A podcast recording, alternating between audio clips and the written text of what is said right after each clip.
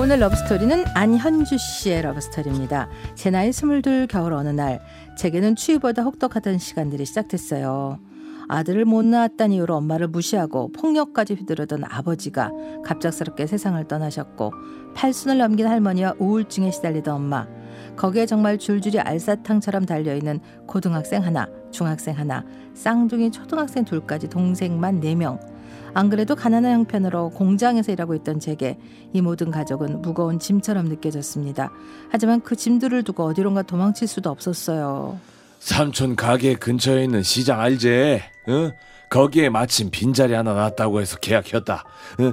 그 평수는 작아도 어? 자리가 괜찮아서 어, 좋을 것이요. 시장 앞에서 철물점을 해오신 외삼촌 도움으로 저희 가족의 생명줄과 같은 다섯 평짜리 분식집을 차렸습니다. 아따 그 양심이란 것이 있어야 건데 말이요. 아니 굳이 코앞에 분식집이 있는디 분식집을 또 차려야 쓸까에? 어? 시장 안에 과일 가게, 생선 가게, 정육점도 여러 군데가 있건만 분식집이 있는 시장에 또 분식집을 차렸다는 이유로 엄마와 저는 수군거림의 대상이 되야만 했습니다. 아, 저기 저 짝에 있는 그 분식집 사장님이 여기 시장 상인의 그 부회장인가 그렇다더라고. 어?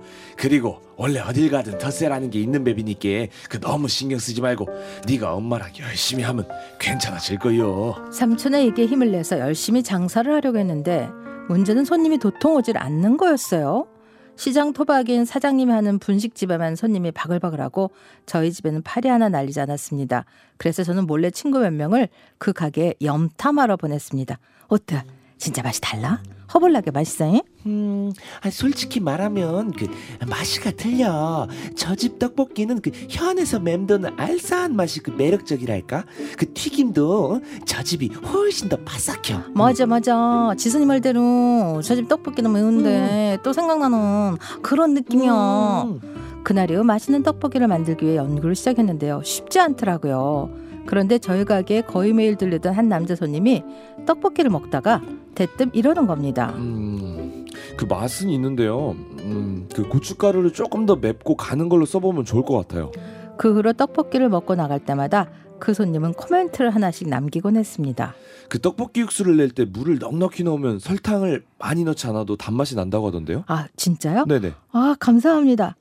이 남자 진짜 누구지? 어, 누군데 자꾸 레시피를 알려주는 거야? 그런데 그의 정체를 알기까지 그리 오랜 시간이 걸리지 않았어요. 바로 바로 상인의 부회장인 건너집 떡볶이집 주인 아주머니가 그가 분식집에 와 있는 걸 보고 한 판 엎어놓고 가셨거든요. 하하! 아니, 어? 이 상도덕이라는 것이 있는 것인데 이제 우리 착한 아들을 이용해서 우리 집 비법까지 싹 빼가려고 하는겨? 아니, 아니 동생들 줄줄이 딸려 있어서 불쌍하다 오냐오냐 해주니까 이 젊은 것이 이게 그냥 에? 저는 그저 어안이 벙벙에 입만 벌리고 있었는데 그가 갑자기 일어나 제 앞을 가로막으며 외쳤습니다. 아 진짜 아이 그런 게 아니라고요. 아 이 아가씨 내가 누군지도 몰라요 엄마. 아 어쨌든 빨리 나가요. 아 빨리 가자고요. 시장에서 그는 비법을 넘겨주는 간첩. 저는 파렴치범이 됐지만 그 간첩 같은 남자는 꿋꿋하게 우리 분식집에 찾아왔습니다. 저는 먹고 사는 게 급해서 그런 그를 그냥 무시했지만 그는 여전히 싱글벙글 웃으며 엄마에게 비법을 알려주곤 했는데요. 그걸 모르려 없는 상가 부회장님이 또 가게에 찾아와 이번엔 제 따기를 때렸습니다. 아 정말 저한테 왜 이러세요? 요요요요요요 여시 같은 것이 어이? 아니 도대체 우리 착한 아들을 어찌로 어찌 꼬신 것이오? 아니 장사에 관심도 없던 녀석이 응? 떡볶이에 무슨 재료가 들어가지 꼬치꼬치 깨물어보더니만 아니 허구한 날 여기 와서 다 얘기하고 간다면서 아주 나참 진짜로 아주 기가 막히고 코가 막혀서 어이? 아니 언감생심 어디 시장판에서 장사하면서 서울에서 대교까지 댕기는 우리 아들을 넘봐? 주변 상인과 시장 손님들까지 순식간에 우르르 몰려들었고 이대로는 정말 안 될 것 같아서 용기를 내서 말씀드렸습니다. 부회장님, 저는 아드님에게 관심이 1도 없습니다. 그러니 아드님에게 대신 전해주세요. 다신 여기 찾아오지 말라고요. 그 후로 그는 한동안 분식집에 나타나지 않았는데요. 그가 조금 궁금하고 걱정이 되긴 하더라고요. 아이고 야야. 그 주야 그 총각도 어? 그날 엄마한테 하루 종일 빗자루로 맞았다더라. 아유 그 못난 놈 막 무슨 못놈 막 아주 지 엄마가 욕이란 욕은 다 했나봐. 요 앞 채소 가게 아줌마가 다 봤디야. 그래도 어쩌겠어요. 그와 저는 이어질 수 없는 사이인걸요. 기억에서 지우자 했는데 한 달 후 그가 뜬금없이 다시 나타났습니다. 어? 어? 안녕하세요. 아유 오랜만이에요. 아 이거 그 저 아래 방앗간 가래떡이에요. 그 현주 씨는 윗집 떡 쓰죠. 이거 한번 한번 맛보세요. 아, 이러면 어머님한테 또 혼나요. 아유, 괜찮아요. 아, 또 맞으면 되죠 뭐. 아 현주 씨는 제가 절대 안 맞게 해드릴게요. 저 믿으세요. 그때였습니다. 언제 또 소문이 퍼졌는지 부회장님이 저희 가게로 득달같이 달려오셨더군요. 아이고 내가 내가 너 땜시 못 산다 정말. 부회장님은 그의 등짝을 때리고는 그를 잡고 끌고 나갔는데 쩍 하고 크게 소리가 날 정도로 맞으면서도 저를 보며 웃어주며 끌려 나가던 그를 보면서 알게 됐어요. 저도 그를 좋아하게 됐다는 사실을요. 그는 부회장님 눈을 피해 밤마다 찾아와 눈물을 흘리며 팔을 다듬어주고 시장 상인들 눈을 피해 같이 다른 시장으로 장을 보러 가줬어요. 손님이 너무 없어 괴로운 날 그리고 동생들이 속을 썩이는 날이면 그는 저와 함께 남은 어묵 국물에 소주 한 잔을 하며 힘들고 지친 마음을 다독여주곤 했습니다. 물론 가끔 그의 어머니가 찾아와 그의 뒷목을 잡고 끌고 나가셨고 또 저를 향해 소리를 지르시기도 하셨습니다. 내이 험한 시장통 안에서 에? 험한 음식 장사해 가면서 20년을 버텼대. 에? 다저 하나 잘 되라고 그런 거요. 에? 아 그러니 이 고등학교 제대로 못 나온 응? 네가 네가 좀 내 좀 봐주면 안 되겠나? 응? 부회장님이 제 손을 붙잡고 눈물을 흘리시는데 그런 마음을 모르는 척할 수가 없더라고요. 그래서 한동안 저는 그를 밀어냈습니다. 나 희철 씨 불효자 만들기 싫어요. 부회장님이 어떻게 키운지 다 알아버렸는데 어떻게 그래요 우리 이제 그만 만나요. 그날도 그는 언제나처럼 웃으면서 말했습니다. 음, 아 저는 현주 씨 처음 볼 때부터 믿음이란 게 생겼어요. 저 사람이랑 함께하면 행복하겠다는 그런 믿음이요. 지금은 저리 반대하시지만 어머니가 가장 원하시는 것도 결국 자식의 행복이라고 생각해요. 그러니까 나는 더욱더 현주 씨 포기하는 일 없을 거예요. 그, 그는 교수님, 어머님, 그리고 친구들 만류에도 대학을 졸업하고 서울이 아닌 본가인 시골로 내려 취업을 했습니다. 퇴근을 하면 분식집 일을 그리고 제 동생들 공부도 돌봐줬고요. 그런 그의 모습에 시어머님은 단식 투쟁까지 불사하셨습니다. 우리는 아픈 사랑을 몰래 이어가야 했어요.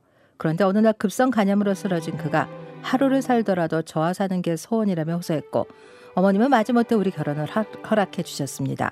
병이 걸린 와중에도 그는 웃으며 말했어요. 아, 병이 걸려서 차라리 다행이다.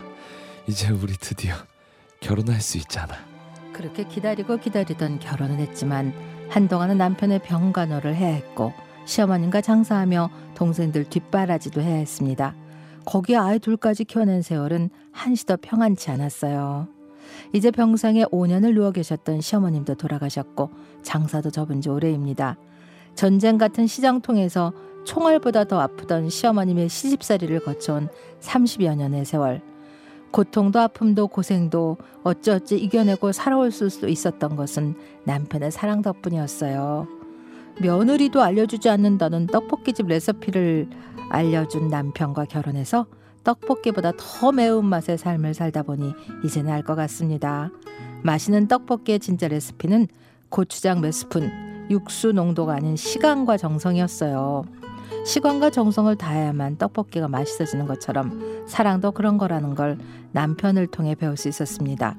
음식도 병도 사랑도 항상 들여다보고 자주 어루만져줘야 한다는 것.